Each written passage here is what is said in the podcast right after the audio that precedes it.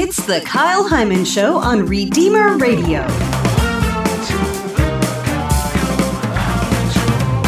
But then also, nor do they light a lamp and then put it under a bushel basket. It's set on a lampstand where it gives light to all of the house. Because if they put it on a bushel basket, it'll burn. Hello, I'm Kyle Heimann. And this is Sebastian Heimann, and this is Catholicism with my kid. Well, it's not with your kid, it's with my kid, you. Do you have any kids? No, So, do you remember what we're talking about today? salt. Salt and Light? light. Right. Yeah, I was pointing to the fixture on the ceiling. Remember, I had you read Matthew chapter 5, verse 13 through 16. Did you read that? Yes. And what was it about? Salt. So if you have salt and then you take away the saltness, then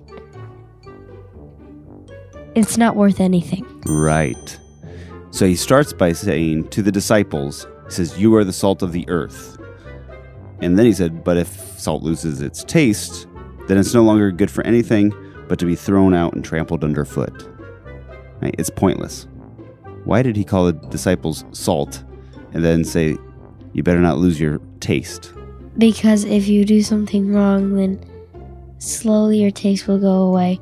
But then if you go to confession, then your taste will come back.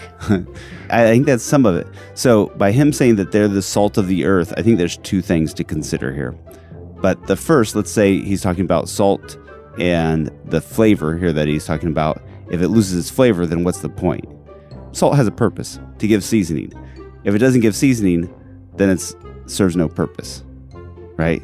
Yeah. So you have a purpose, and if you don't do that, then it's kind of pointless. You're you're ruining your chance to have an impact on the world if you're not doing what you're created to do. Just like salt that doesn't have flavor, it's kind of pointless. Yeah. And our lives can seem pointless if we don't have God's mission at our forefront. If we're not thinking about what God's calling us to, then it can seem like life is meaningless. It can seem like life is pointless. And I think we see a lot of people that are struggling with what's the meaning of life because they don't know why God created them. But if God created you to be salt, then you've got to be flavorful, or else you're not serving your purpose. And whatever God created you to do, you've got to do that and do it well. The other thing, though, is do you know how they kept their meat in Jesus' time? Yeah. Put salt on it. How do you know that? Because uh, we're reading Sign of the Beaver.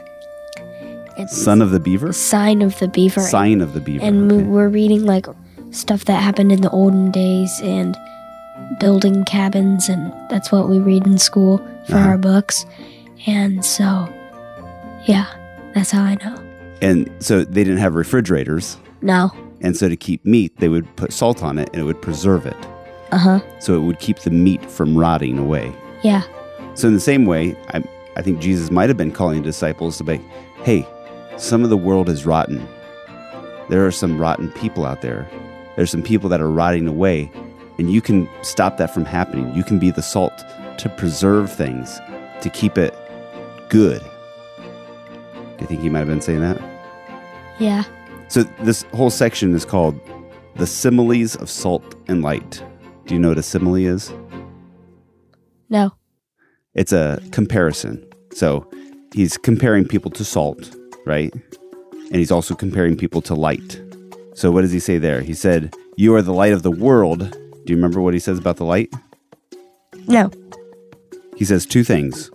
One, that a city set on a mountain cannot be hidden, but then also, nor do they light a lamp and then put it under a bushel basket. It's set on a lampstand where it gives light to all of the house. because if they put it on a bushel basket it'll burn Well, yeah. But also, if you put a flashlight underneath a basket, then what happens? you get no light Right. And so then again, it's pointless, right? What was the purpose of the flashlight? i don't know You don't know what the purpose of a flashlight is? uh, to shine light Okay. And if you turn a flashlight on, but then cover it up with something, it doesn't do anything. It's not serving its purpose, right? Same thing with salt. Yeah. But the other thing he mentions in here is that a city set on a mountain cannot be hidden. And this ends with him saying, Just so your light must shine before others, that they may see your good deeds and glorify your heavenly Father. So we shouldn't be hiding ourselves. We shouldn't be hiding the light that's within us. What is that light? Our soul. Our soul, our relationship with God, right? God gives us life, He gives us light. He created light in the first place amidst darkness, right? Huh? And so we can bring that light to the world, a world that sometimes is full of darkness, right? There's darkness in the world, there's darkness in people's lives, whether it be sadness, the tragedies that happen, sin. We can provide light to these places, right? Yeah. So again, it says, Your light must shine before others that they may see your good deeds and glorify your heavenly Father. So they should see your good deeds too. Uh huh. We want other people to see our good deeds, Uh huh. but not so that they glorify us. But so they glorify God. Right.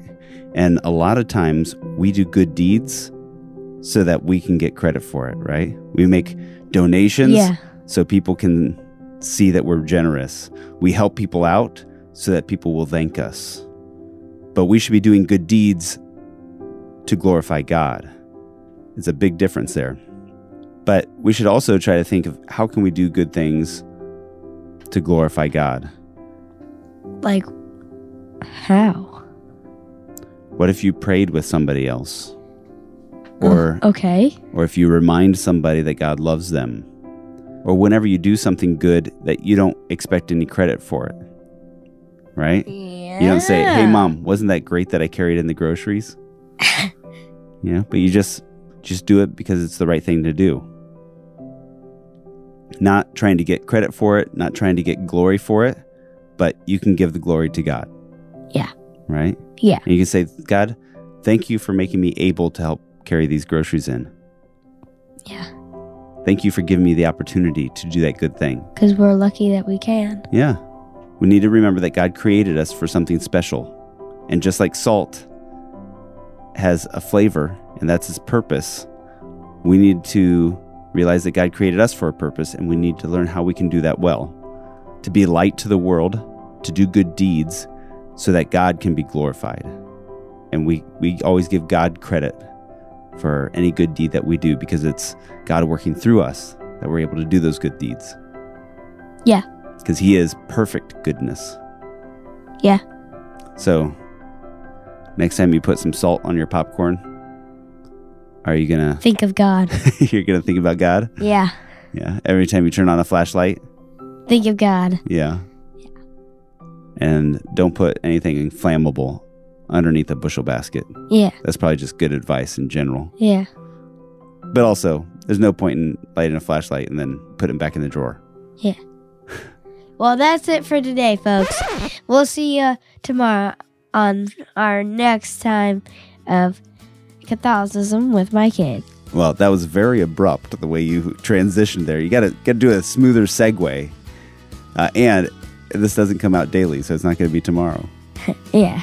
Comes out next Tuesday. Yeah. So set your DVRs. DVRs. you think people listen to podcasts on DVRs? No.